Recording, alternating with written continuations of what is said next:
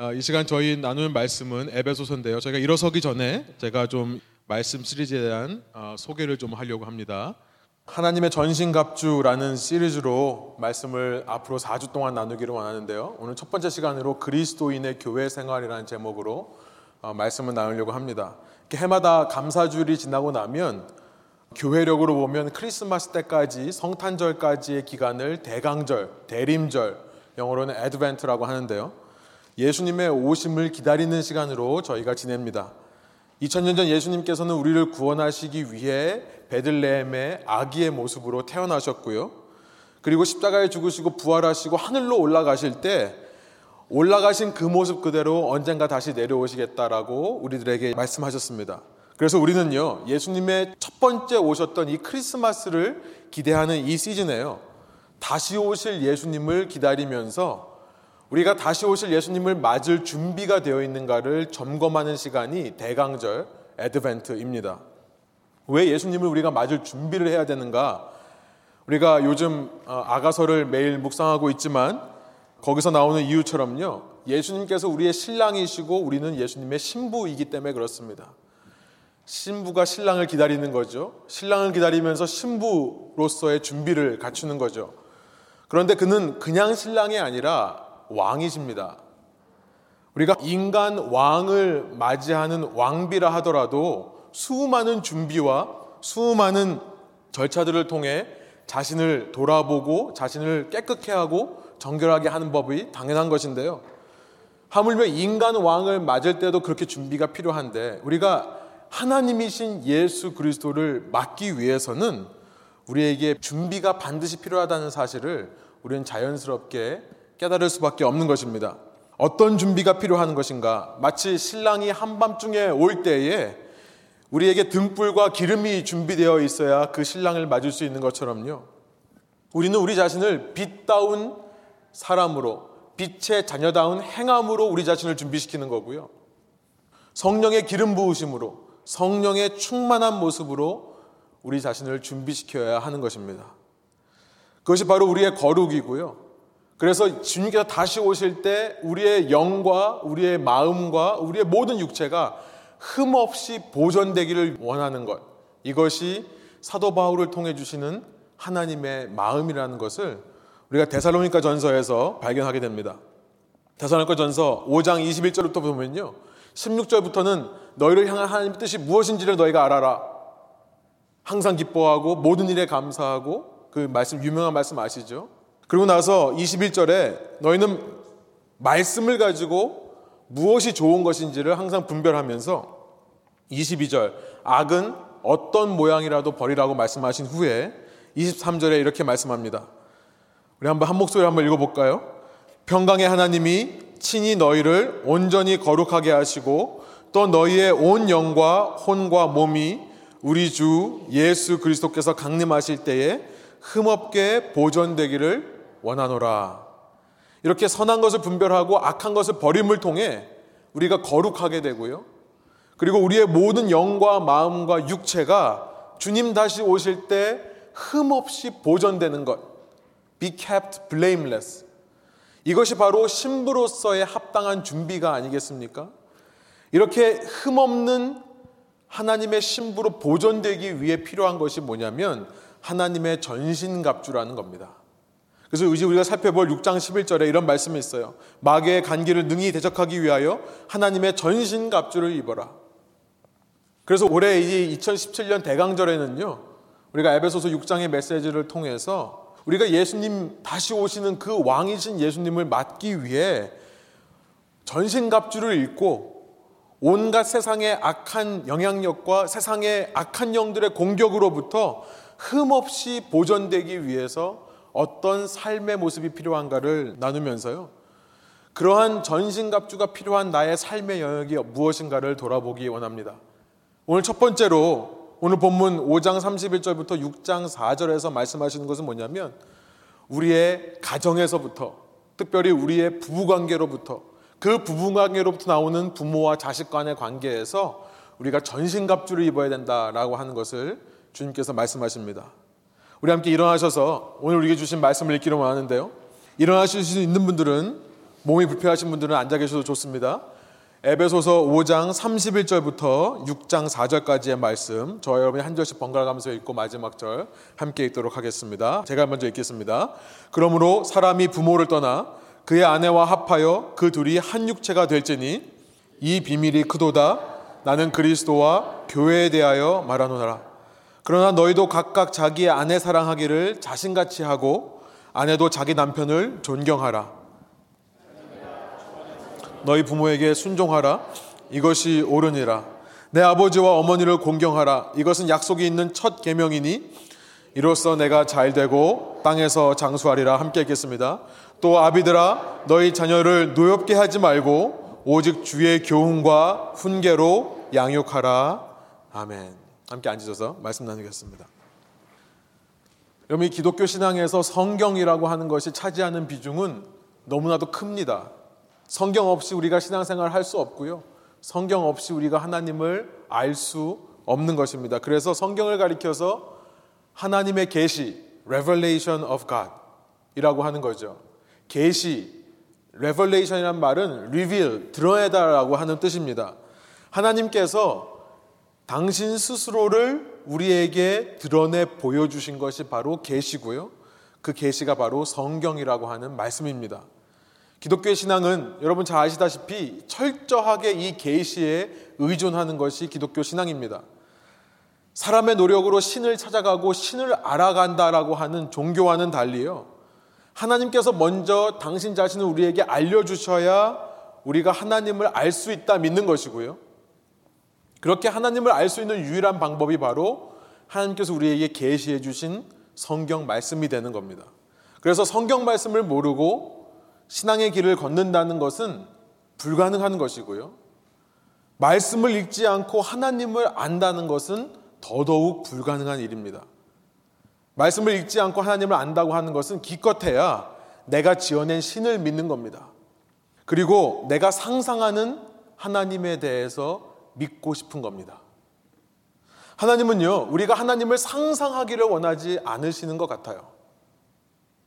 하나님은 상상하는 것을 원하지 않으시고 우리가 하나님을 분명하게 보고 알기를 원하십니다. 그래서 구약 성경에 보면 수많은 말씀을 우리에게 주셨을 뿐만 아니라 이제 때가 되었을 때 하나님께서 직접 이 땅에 사람의 모습으로 나타나셔서 분명하게 당신이 누구신지를 알려주시는 거예요. 바로 예수 그리스도죠. 이렇게 예수님을 통해서 하나님을 분명히 보고 체험한 사람들이 또 기록을 남깁니다. 내가 본 하나님, 내가 만난 예수 그리스도를 주위 사람들에게 알리고 싶었어요. 그 가운데 성령이 역사하셔서 그것이 하나님의 또한 말씀이 되어 지금 우리 손에 신약과 구약의 66권의 책이 들려져 있는 겁니다. 하나님의 계시에 의해서 하나님을 분명하게 알게 되는 그 은혜를 체험한 자들이요. 이 말씀이 얼마나 신앙생활에서 중요한지를 알았기 때문에 또 하나님의 성령께서 그들의 마음을 감동시켜 주셔서 어떤 사람들은 목숨을 걸며 이 말씀을 기록하고 지켰고요. 어떤 사람은 채찍에 맞아가며 수많은 고난을 당해가며 이 말씀을 기록을 남겼고요. 또 성경에는 나와 있지 않지만 사실 우리가 생각해 보면 또 수많은 사람들이 하나님의 말씀을 기록해서 후대에 남기기 위해 전하기 위해 당시 양피지라든지 파피루스 같은 이 비싼 것들을 위해 자신의 재물을 기꺼이 헌신하던 사람들도 있었던 것입니다. 우리가 어떻게 오늘날 이 66권의 성경을 손에 쥘 수 있었는가? 사실 생각해 보면요. 그 뒤에는 수많은 사람들의 헌신과 희생이 있었다는 것을 우리가 알게 됩니다. 여러분 그래서 참고로 말씀드리면 성경 말씀은 상당히 압축되어 있습니다. 당시 이 파피루스라든지 양피지가 너무나 비쌌기 때문에 또 잉크도 비쌌기 때문에 사도 바울 같은 사람들이 대표적이죠. 편지를 쓸 때 굉장히 압축해서 씁니다. 아껴 쓰는 거예요. 그러나 그 여섯 장, 이 에베소서만 해도요, 여섯 장밖에 되지 않는데 그 내용이 얼마나 깊은지요. 마틴 로이드 존스 같은 목사님은요, 이 여섯 장밖에 안 되는 짧은 편지를 가지고 설교를 하고 책을 써야 했는데요, 500페이지 되는 책을 7권이나 써냈습니다. 그 정도로 압축해서 쓰는 거예요. 그런데 여러분, 압축했는데도 이 성경의 양은 상당히 많습니다. 우리가 보기에 66권이나 되는 상당히 많아 보여요. 그래서 우리는 성경 66권을 가지고 왜 이렇게 읽을 게 많냐라고 어쩌면 불평하는 마음이 들 수도 있을 것 같습니다. 그런데 실은 이렇게 비싼 종이를 가지고 비싼 잉크를 가지고 자신의 목숨을 걸어가면서 이 말씀을 한마디도 놓치지 않고 지키기 위해 보존하기 위해 노력한 사람이 있다는 사실을 알고 우리가 이 말씀을 읽으면요. 이렇게 말씀이 많다는 사실이 오히려 감사해야 되는 겁니다. 왜냐하면 그만큼 우리는 하나님을 더 알 수 있기 때문에 그렇죠. 이 말씀이 하나도 잃어버리지 않고 그렇게 하나님께서 당신을 계시하신 그 귀한 말씀이 하나도 잃어버리지 않고 우리 손에 들렸다는 사실에 우리는 사실 감사해야 되는 겁니다. 소원하옵기로는요, 저희가 새해부터 온 교회가 함께 성경 말씀을 함께 읽으면서 이 말씀을 읽기 원하는데 여러분 이 일에 우리가 열심으로 헌신하게 되기를 원합니다. 그런데요, 그냥 열심이 아니라 즐겁고 감사한 마음으로 감격스러운 마음으로 헌신하기를 원하는 겁니다. 어, 이 계시인 성경의 말씀을 읽으면 참 그 속에 놀라운 일들이 참 많이 있는데요. 제가 성경을 읽으면서 한 가지 놀라운 사실은 뭐냐면 1500년이 넘는 시간에 걸쳐서 40명이 넘는 저자에 의해서 서로 다른 시대의 다른 상황 가운데 쓰여진 성경에도 불구하고 한 가지 주제로 이 성경이 엮어진다는 사실. 이것도 놀랍지만요. 그보다 더 놀라운 사실은 뭐냐면 이 한 가지 주제가 성경을 읽으면 읽을수록 발전해 나간다는 사실. 이것이 더 놀라운 것 같습니다. 어, 제가 주보에 썼습니다만 계시의 점진성이라고 합니다. progressive revelation이라고 해서요.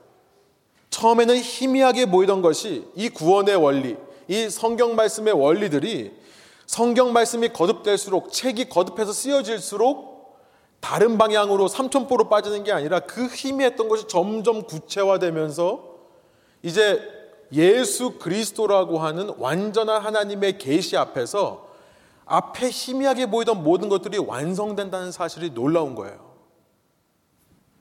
여러분 성경을 한 가지 주제로 꿰뚫는다, 한 가지 주제로 엮는다라고 한다면 그 주제는 예수 그리스도를 통한 구원이라고 하는 주제일 겁니다. 그 예수 그리스도의 구원이라고 하는 주제가요. 희미하게 나타나다가 점점 더 뚜렷하게 보여서 예수님의 이 땅에 오심으로 분명하게 드러나는 것. 이런 원리가 성경에 흐르고 있다는 사실이 참 기가 막히고 사람이 썼다면 이렇게 쓸 수 없다라고 하는 것을 느낍니다. 제가 한 가지 예를 들어서 한번 표현해 드리면 여러분 예를 들어서 대속의 죽음이라고 하는 atonement, substitutionary death 라고 하는 것을 생각해 보면요. 죄를 해결하기 위해 누군가가 피를 흘려야 되는 이 원리가 창세기에는 아주 희미하게 나옵니다. 아담이 처음 죄를 졌을 때 하나님께서 짐승의 가죽옷을 입혔다. 그 짐승의 희생을 통해 하나님께서 죄를 오버룩, 간과하시는 것을 나타내는 거죠. 이렇게 희미하던 원리가 출애굽기 레위기에 오면서 좀 더 구체화됩니다. 제사법이라고 하는 사람의 죄를 해결하기 위해 짐승의 배를 갈라서 피를 흘리는 이 일들이 구체화되고요. 마침내 이 제사의 역사 속에서 예수 그리스도가 오시는 거죠. 예수님께서 오셔서 어떻게 합니까? 그 대속 역사의 클라이맥스를 쓰시는데 히브리서가 말하는 대로 once and for all, once and for all. 한 번의 제사로 영원한 모든 제사를 다 이루시는 신이신 하나님께서 스스로 피를 흘림으로 말미암아 모든 인류의 모든 시대의 모든 죄가 다 용서되는 이것으로 완성이 되는 겁니다. 발전을 하는 거죠. 여러분, 예수님께서 죽임을 당하셨던 그리스 로마 문화권에 있는 사람들이 신이 이 땅에 와서 우리를 위해 죽었다라고 하는 소리를 들으면 제일 먼저 생기는 반응은 뭐냐면 야, 그 신은 정말 하찮은 신이다. 그 신은 정말 어리석은 신이다 라는 반응이었습니다. 그렇죠. 이런 이야기는 못 배운 사람들이 만들어내는 거고요. 터무니없는 헛소문이라고 생각을 했습니다. 누가 그런 얘기를 하느냐 살펴보니까 갈릴리에서 어부를 살던 그 갈릴리 어부 출신의 사람들이 이런 얘기를 한다면 당시 그리스 로마 사회에서 이방인들이 가지는 첫 번째 생각은 뭐냐면 이거는 말도 안 된다. 이것에 속는 사람은 정말 바보다라는 반응이었습니다. 여러분 근데 그들이 어떻게 이 복음이라고 하는 예수 그리스도라고 하는 이 십자가의 능력을 믿고 받아들이게 된 줄 아십니까? 그렇게 배우지 못한 어부들이 지어낸 헛소문이라고 생각했던 그 이야기를 들으면서 이들이 깨닫게 되는 것은 뭐냐면 이들이 하는 얘기가 지금 단지 요 시대에 이 사람들이 지어낸 얘기가 아니라 이미 수천 년 전부터 성경을 통해 기록되었던 이야기라는 사실을 깨닫는 거예요. 그때 당시에는 희미했지만 이제 예수라는 인물로 인해서 그 원리가 모두 완성된다라고 하는 사실을 깨닫는 것이고요. 여러분 이런 깨달음 앞에서 이방인들이 예수님을 믿고 돌아왔던 겁니다. 여러분 놀라운 것이 있죠. 우리가 신앙생활하면서 성경을 읽으면서 놀라운 것은 뭐냐면 우리가 예수 그리스도를 이해하고 나면요. 이전에 희미했던 이 원리들이 밝히 보이는 거예요. 예수님의 십자가라는 의미를 제 아들도 몰랐습니다. 그런데 예수님의 십자가의 능력을 체험하고 나서 제 아들이 깨닫는 것이 뭡니까? 아, 창세기에서 그렇게 짐승의 옷으로 옷 입힌 것이 바로 예수님을 예표하는 거였구나. 이것이 무슨 의미인지를 몰랐던 사람들이요. 아, 이렇게 태초부터 하나님은 이런 원리로 우리의 죄를 용서해 오셨구나. 예수님의 희생 제사 십자가로 말미암아 구약에 있는 수많은 동물들의 제사가 그때서야 이해가 되는 겁니다. 여러분 사람이 썼다면 다른 시대를 살던 사람들이 이런 말을 썼다면 이렇게 이어질 수가 없는 거죠. 한 주제로 이어지는 것도 신기한데요. 그 안에서 옛날에는 잘 모르던 것들이 깨달아지고 이해가 되는 것은 더 신기한 겁니다. 아니, 그리스도인의 가정 생활에 대해서 얘기한다고 하면서 왜 처음부터 이런 얘기를 하는가? 라는 생각이 드실 거예요. 여러분, 저는요, 오늘 본문의 시작을 읽으면서 사도 바울이 바로 그러한 계시의 능력에 대해서 감탄하고 있기 때문에 이 말씀을 전하는 겁니다. 31절, 우리 32절, 한 목소리 다시 한번 읽어 볼까요? 그러므로 사람이 부모를 떠나 그의 아내와 합하여 그 둘이 한 육체가 될지니 이 비밀이 크도다. 나는 그리스도와 교회에 대하여 말하노라.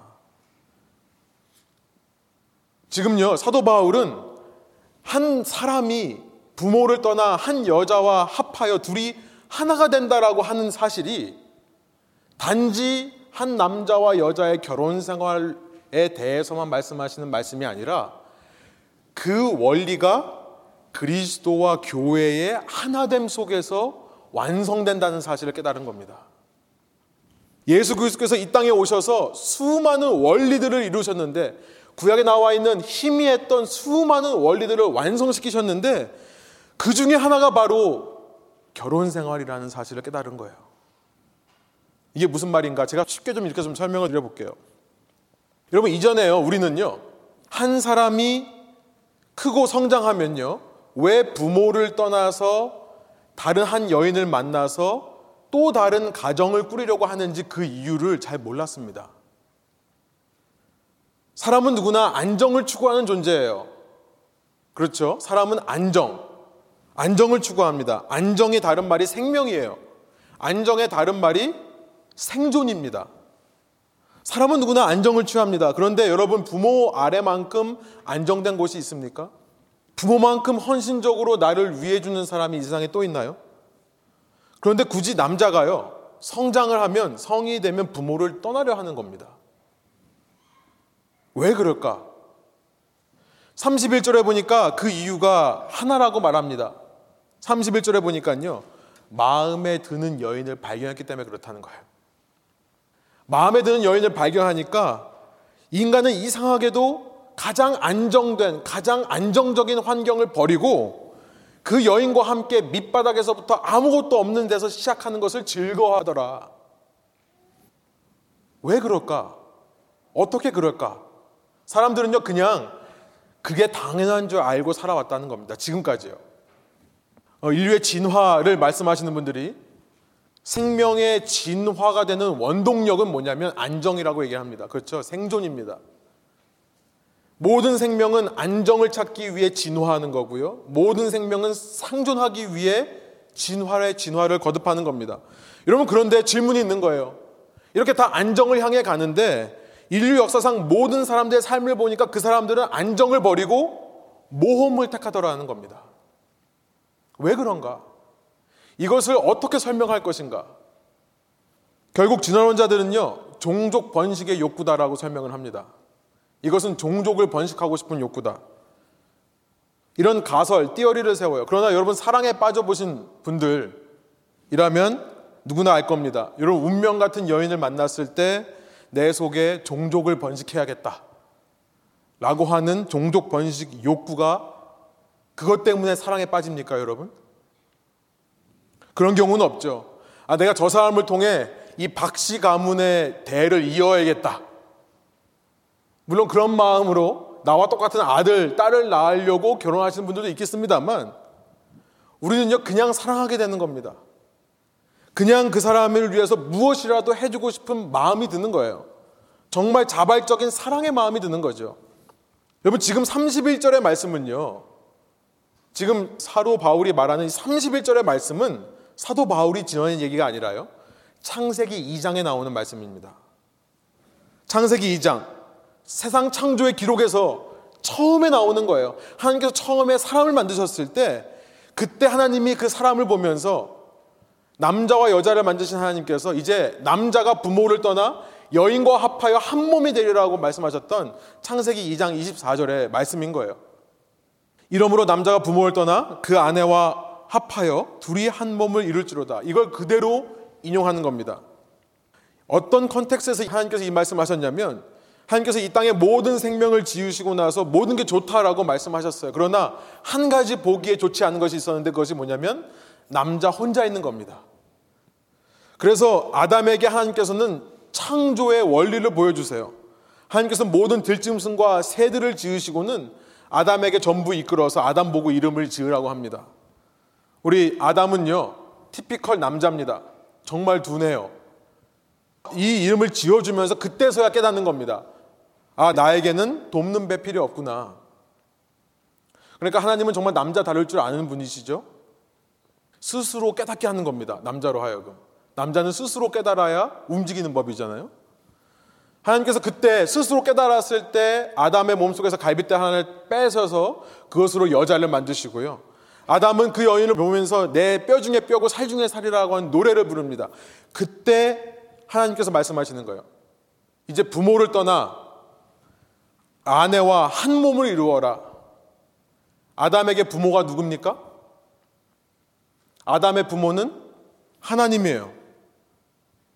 첫 인류부터 아담은 부모님이셨던 하나님의 품을 떠나 아내와 한 몸을 이루어야 되는 겁니다. 이전에는요, 아담의 헬퍼, 돕는 배필은 하나님이셨어요. 헬퍼였습니다. 하나님께서. 그런데 이제 하나님 자리에 하나님께서 하나님을 대신할 여인을 세워주시는 거예요. 그리고 이 둘이 합해서 살아라. 여러분, 그런데요, 이 원리가 창세기에서는 희미하게 보였다는 거예요. 아무도 이 속에 숨어 있는 진짜 진리를 발견하지는 못한 겁니다. 그러나 사도 바울은요, 지금 성령의 지혜로 깨달아서 지금 이야기하는 겁니다. 아, 예수님께서 오셔서 이 땅에서 이루신 그 구약에 있는 수많은 원리 중에 바로 이 말씀도 포함되는 거다라고 말하는 거예요. 사람이 부모를 떠나 아내와 합해 한 육체가 되는 그 비밀이 예수 그리스도 안에서 완성되었다라고 말하는 거죠. 완성되었다고 말하는 겁니다. 다른 말로 말하면요. 남자와 여자가 한 몸을 이루는 그 한 몸됨의 원리가 그때 당시에는 희미하게 보였지만 그러나 예수님에게 와서 아, 한 몸 된다는 게 어떤 건지를 우리가 알게 된다는 거죠. 여러분, 이게 계시가 점진적으로 발전하면요. 아까 말씀드렸지만 뒤에 것을 알면 앞에 게 이해가 되는 법입니다. 예수님 안에서 어떻게 교회와 예수님이 한 몸이 되는가를 깨닫고 나니까 이제 그때서야 무슨 말이에요? 아, 남자, 여자가 한 몸이 되라고 하는 그 한 몸됨이 무엇인지를 이제서야 깨닫게 된다는 겁니다. 여러분, 사도 바울은요, 지금 놀라운 이야기를 하는 거예요. 그리스도께서 부부 생활의 핵심을 완성하셨다라고 말하는 거예요. 인류의 수많은 역사 속에 어떻게 하면 행복한 가정을 이룰까, 어떻게 하면 부부 생활을 건강하게 할 수 있을까 하는 수많은 연구와 노력들이 있었는데요. 사도 바울은 간단하게 말하는 겁니다. 예수 그리스도와 교회가 하나됨, 그 안에서 이 모든 비결, 이 모든 행복한 부부간의 모든 필요한 것들이 다 완성되는 거다. 다른 말로 말하면 뭡니까? 그리스도와 교회의 하나 되는 이 복음이라고 하는 것을 모르면 남녀가 하나 된다는 것이 어떤 건지를 모른다는 것을 말씀하는 거예요. 여러분 이 복음이라는 게 뭡니까? 앞서 에베소서 3장에서는요. 사도 바울은 이 그리스도와 교회가 하나 되는 이 복음을 계속해서 설명해 왔습니다. 3장 3절부터 11절을 제가 한번 읽을 테니까 눈으로 한번 따라오시면 좋겠어요. 곧 계시로 내게 비밀을 알게 하신 것은 내가 먼저 간단히 기록한 것 같으니 그것을 읽으면 내가 그리스도의 비밀을 깨달은 것을 너희가 알 수 있으리라. 우리가 이미 살펴봤습니다만 사도 바울은 그리스도의 비밀을 깨달았다라고 얘기하면서 이렇게 말해요. 이제 그의 거룩한 사도들과 선지자들에게 성령으로 나타나신 것 같이 다른 세대에서는 사람의 아들들에게 알리지 아니하셨으니 이는 이것이 복음의 비밀입니다. 이는 이방인들이 복음으로 말미암아 그리스도의 성안에서 함께 상속자가 되고 함께 지체가 되고 함께 약속에 참여하는 자가 됨이라. 이 복음을 위하여 그의 능력 역사하시는 대로 내게 주신 하나님의 은혜의 선물을 따라 내가 일꾼이 되었노라. 모든 성도 중에 지극히 작은 자보다 더 작은 나에게 이 은혜를 주신 것은 측량할 수 없는 그리스도의 풍성함을 이방인에게 전하게 하시고 영원부터 만물을 창조하신 하나님 속에 감추어졌던 비밀의 경륜이 어떠한 것을 드러나게 하려 하심이라. 이는 이제 교회로 말미암아 하늘에 있는 통치자들과 권세자들에게 하나님의 각종 지혜를 알게 하려 하심이니 곧 영원부터 우리 주 예수 그리스도 안에서 예정하신 뜻대로 하신 것이라. 우리가 이미 살펴봤습니다만 하나님의 예수 그리스도를 통한 이 비밀의 경륜, 이 비밀스러운 계획은 뭐였냐면 이전에는 유대인만이 하나님의 백성이었던 시대였습니다. 그러나 예수 그리스도를 말미암아 이전에 함께 할 수 없었던 이방인과 유대인이 한 하나님의 백성이 되는 시대가 오는 거예요. 이것을 교회라고 합니다. 이전에는 이스라엘이라고 불렀다면 이제는 교회라고 하는 공동체예요. 예수님께서는 이렇게 교회를 세우시기 위해 십자가에 달려 죽으셨고요. 그 십자가의 능력으로 말미암아 이전에는 둘 사이에 담이 있어서 막힌 담이 있어서 기억나시죠? 막힌 담이 있어서 함께 될 수 없었지만 예수님께서 그것을 허신 겁니다. 그리고 그렇게 하나 된 공동체, 그렇게 하나씩 쌓아져가는 그 공동체를 하나님의 새로운 성전이라고 불러주시고요. 그 공동체 위에 예수 그리스도께서 머리가 되셔서 하나님과 이 공동체가 연합되고자 하는 이 한 몸 되는 복음에 대해서 사도 바울이 얘기를 했던 겁니다. 이 복음을 이해했다면 이제 오늘 본문으로 와서요. 이 복음을 이해했다면 이제야 우리는 어떻게 한 사람이 부모를 떠나 아내와 연합하여서 한 몸을 이루는가? 어떻게 해서 우리가 행복한 부부 생활, 행복한 가정을 꾸려나갈 수 있는가? 이제서야 이해할 수 있다는 것을 말씀하시는 거예요. 32절입니다. 이 비밀이 크도다. 나는 그리스도와 교회에 대하여 말하노라. 그리스도와 교회의 하나됨에 대해서 이야기를 하고 그것을 인식하고 인정할 때에만 남녀가 하나 되는 것을 인정할 수 있다라고 말씀하시는 거죠. 여러분 이건 제 얘기가 아니라요. 사도 바울이 지금 본문에서 아주 볼드하게 담대하게 외치는 사도 바울을 통한 성령님의 말씀이신 줄로 믿습니다. 행복한 부부 관계를 위해 여러 가지 노력할 것이 있지만 답은 하나라는 거예요. 그것은 뭐냐면 복음을 받아들이는 겁니다.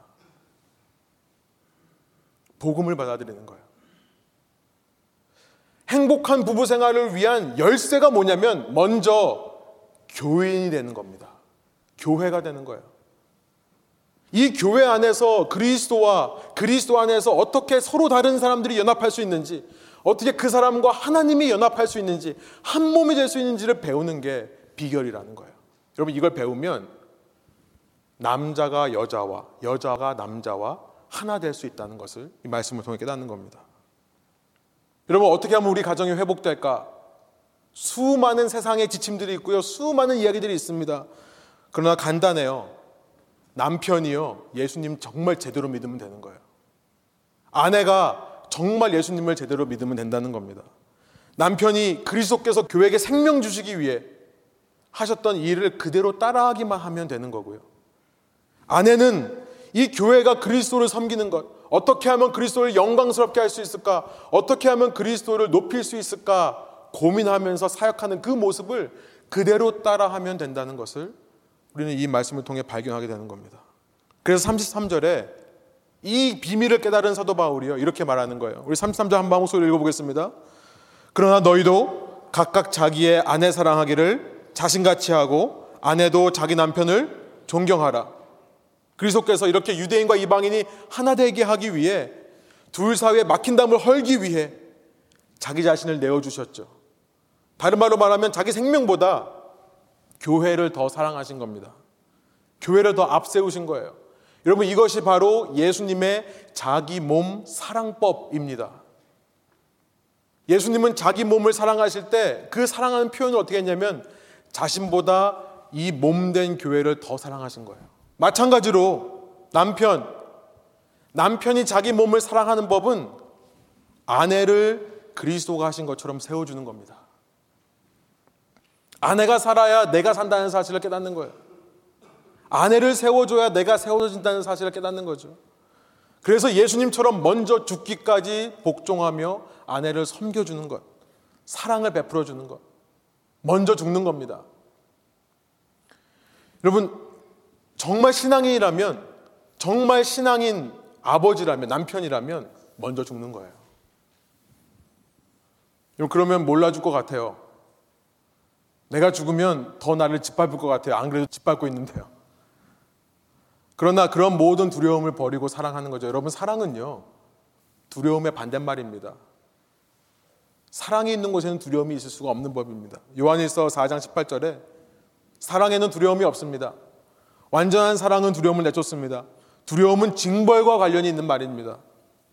두려워하는 사람은 아직 사랑을 완성하지 못한 사람입니다. 라고 세번역이 번역하고 있습니다.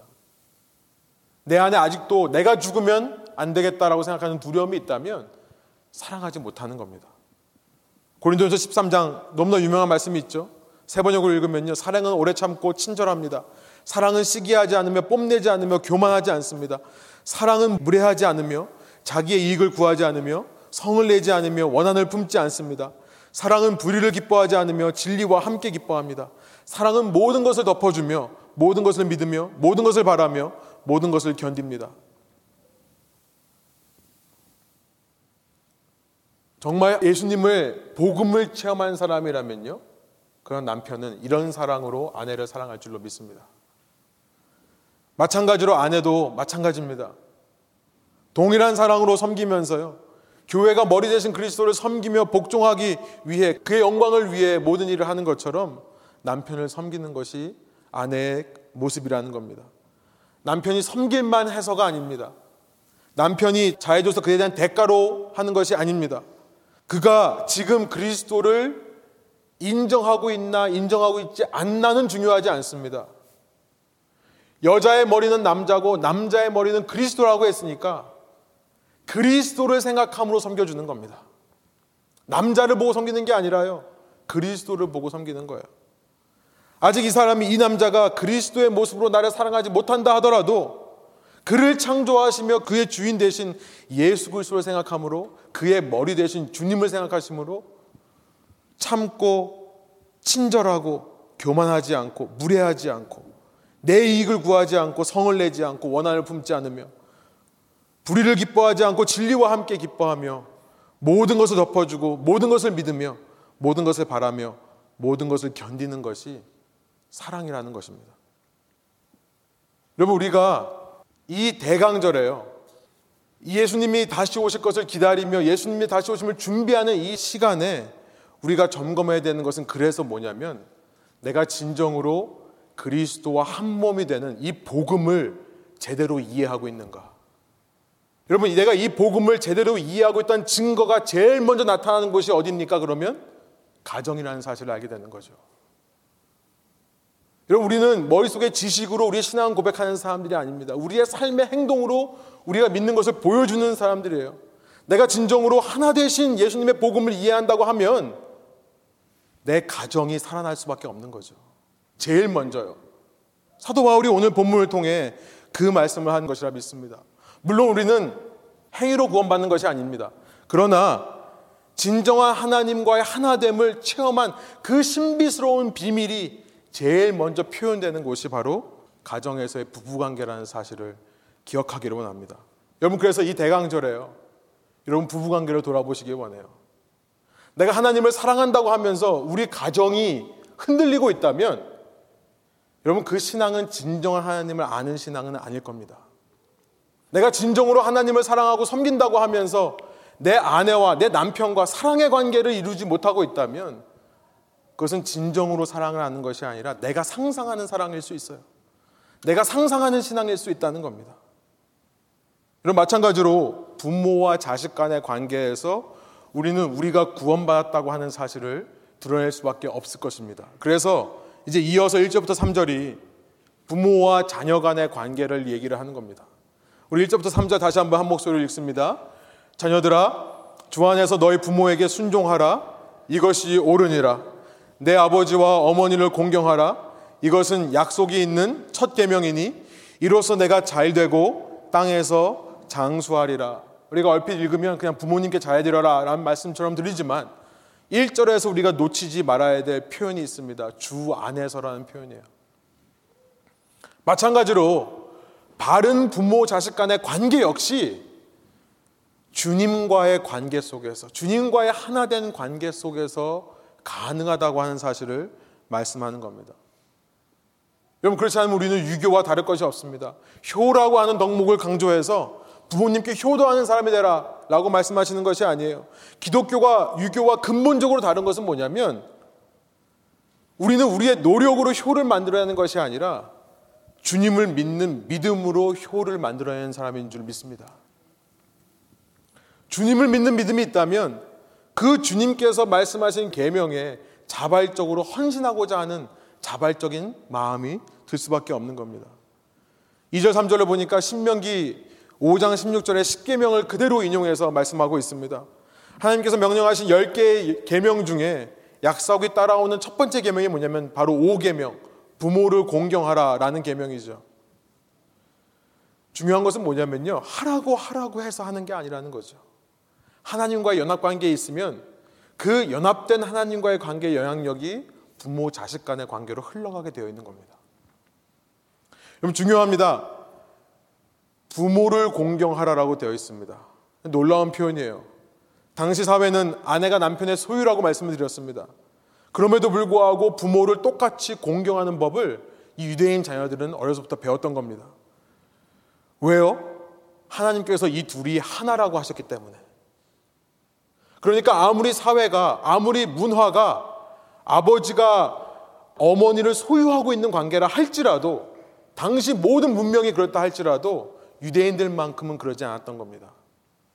하나라고 본 거예요. 그래서 제가 지난 시간 잠깐 말씀드렸지만 당시 모든 고대 사회 속에서 유난히 유대인들이 여성을 소유물로 생각하는 경향이 적었다라고 제가 지난 시간 짧게 말씀드린 것이 바로 이런 이유였습니다.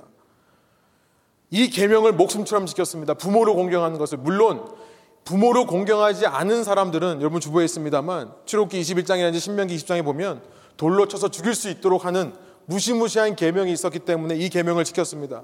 그러나 율법으로 협박해서 지킬 수 있는 계명이 아닌 겁니다. 신명기 5장 또 앞서 말씀하신 출애굽기 20장에 나와 있는 이 모든 10계명의 말씀도 예수 그리스도 안에서 완성되는 겁니다. 예수 그리스도의 복음을 체험하고 나면요. 그 복음을 체험한 사람은 자발적으로 부모에게 순종하도록 되어 있는 겁니다. 그리스도인이라면서 부모를 공경하지 않는 사람은 있을 수 없다는 것을 우리가 알게 되는 거죠. 한 번 부모는 평생 부모입니다. 어느샌가 내가 더 잘 알고 내가 더 힘이 있고 능력이 있다고 해서 부모를 무시한다고 하는 것은 복음을 아는 사람의 모습이 아니라는 것을 우리가 발견하게 되는 거죠. 그러면 부모된 자는 어떤 모습을 보여야 되는가? 그 부모가 진정으로 복음을 체험했다면 4절입니다. 4절 초반절에 보면요. 또 아비들아 너희 자녀를 노엽게 하지 말고 라고 되어 있습니다. 정말로 하나됨을 체험한 부모라면 애써 자녀들을 노엽게 하는 일을 하지 않는다는 거예요. 여러분 재밌는 게 뭐냐면요. 왜 부모들아 자녀를 노엽게 하지 말고라고 하지 않고 아버지들아라고 했을까? 아버지들아 자녀로 하여금 분노하게 하는 죄를 짓지 않도록 해라. 자녀들이 분노하는 이유가 뭘까요? 가만 생각해 보면요. 많은 부분 아버지의 책임이 많다는 생각이 듭니다. 적어도 당시에는 그랬습니다. 당시에는 아버지가 어머니를 소유할 뿐만 아니라 자녀들도 소유했습니다. 그러니까 아버지가 어머니와 자녀를 자칫 잘못하면 막대할 수 있는 거예요. 소유물 취급하는 거죠. 자녀가 분노하는 것은요, 그런 막강한 권력을 소유한 아버지에게서 머리다운 모습을 발견하지 못할 때 분노하는 것이라 생각이 듭니다. 그래서 그 당시 여자의 머리였던 남자, 아버지만을 지금 언급하고 있다고 생각이 들어요. 머리다운 아버지, 정말로 머리 대신 그리스도처럼 그런 모습으로 사랑하고 섬기는 아버지의 모습이 아닐 때 자녀들이 분노하는 것이 아닌가. 사랑으로 아내를 품지 못하고요. 예수 그리스도라는 헌신으로 가정을 돌보고 가정을 섬기는 모습이 없을 때 여러분 그래서 저는요. 사절을 통해서 아버지가 특별히 가정에서 바로 서야 그 가정이 신앙 안에서 바로 선다라고 하는 생각을 해봅니다. 4절 후반절에 보면요. 그래서 아비들아 노엽게 하지 말고 한 다음에 뭐라고 하냐면 오직 주의 교훈과 훈계로 양육하라라고 말씀하고 있습니다. 자녀들에게 복음을 가르치고 진리로 옳고 그름을 말하며 자녀들을 양육할 책임이 누군가에 있냐면 아버지에게 있는 거예요. 어머니는 품고 사랑하는 역할을 한다면 아버지가 신앙 안에서 특별히 말씀 안에서 바로 서서 옳고 그름을 알려줄 수 있어야 모든 것을 엄마 책임으로 엄마가 해야 될 일로 떠넘기는 가정의 형태에서는 그리스도의 신앙인다운 모습이 이루어질 수 없다는 것을 생각해 봅니다. 말씀을 한번 정리해 볼게요. 사도 바울은요, 행복한 가정을 이루는 비결, 행복한 부부관계, 행복한 부모 자식 간의 관계의 비결을 단 한마디로 우리에게 이렇게 말씀하시는 것 같습니다. 그것은 열심히 신앙생활을 하는 거다. 신앙 안에 있다는 거예요. 신앙인이어야지만 참된 부부관계, 참된 부모 자식 간의 관계를 이룰 수 있다. 여러분 어떻게 보면 참 우리가 머릿속으로는 그렇다고 생각하면서도 실제로는 그렇게 살지 못하는 부분 중에 하나인 것 같습니다. 우리는 신앙생활이 중요한 건 줄 알지만 이 정도로 중요하다고 생각하지는 않아요. 그래서 신앙생활이란 그저 없어도 어느 정도 내가 부부 생활 잘할 수 있는데 신앙이 도움이 되는 것. 이 정도로 이해하기가 쉽습니다. 신앙이 없어도 내가 신앙을 붙들지 않아도 내가 내 자녀를 잘 양육할 수 있고 성공하는 사람으로 길러낼 수 있는데 신앙이 있다면 더 좋은 영향력을 줄 수 있는 것. 여러분, 이 시대에 수많은 부모들이 어쩌면 그런 마음가짐으로 신앙생활을 하면서 자녀들을 교육하는지도 모르겠어요. 그러나 오늘 본문은요, 그 정도 수준이 아니라고 말씀을 하는 거죠.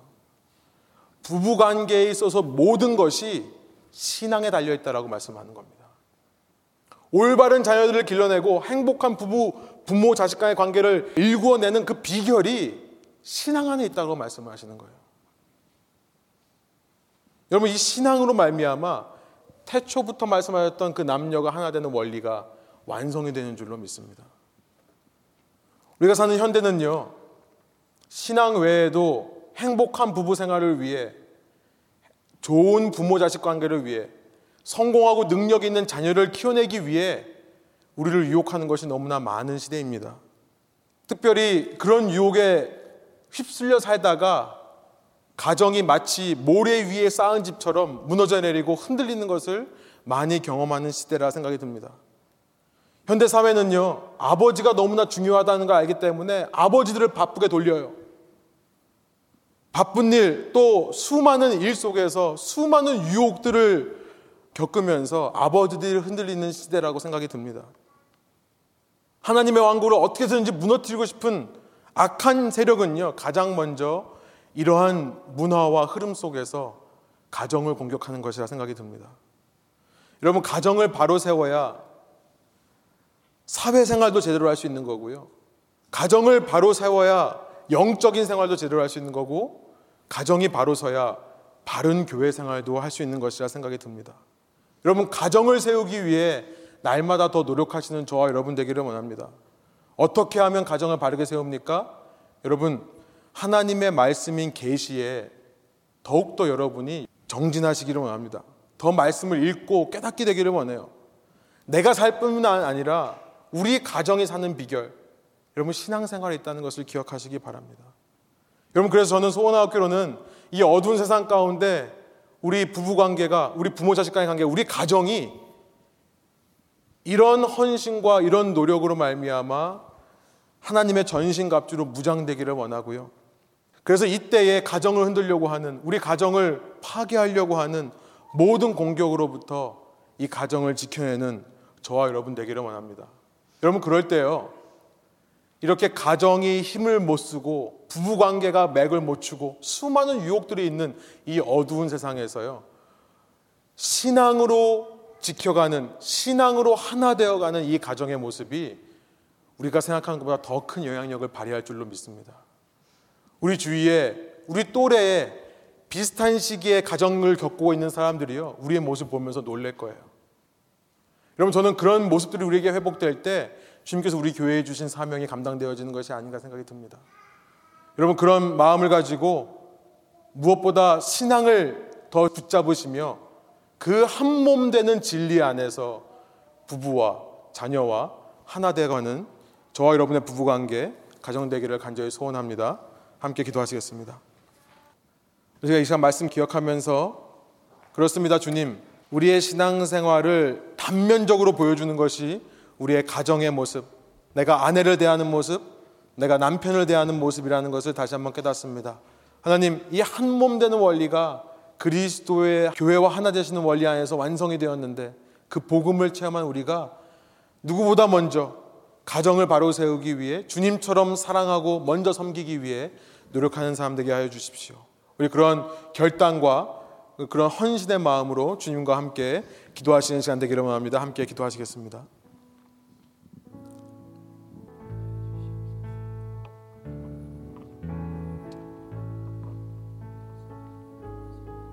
제가 기도하겠습니다. 하나님, 우리가 신앙생활을 한다는 것, 그 신앙생활, 그것은 성경에서 말씀하시는 주님의 계시를 붙드는 것이라 생각이 듭니다.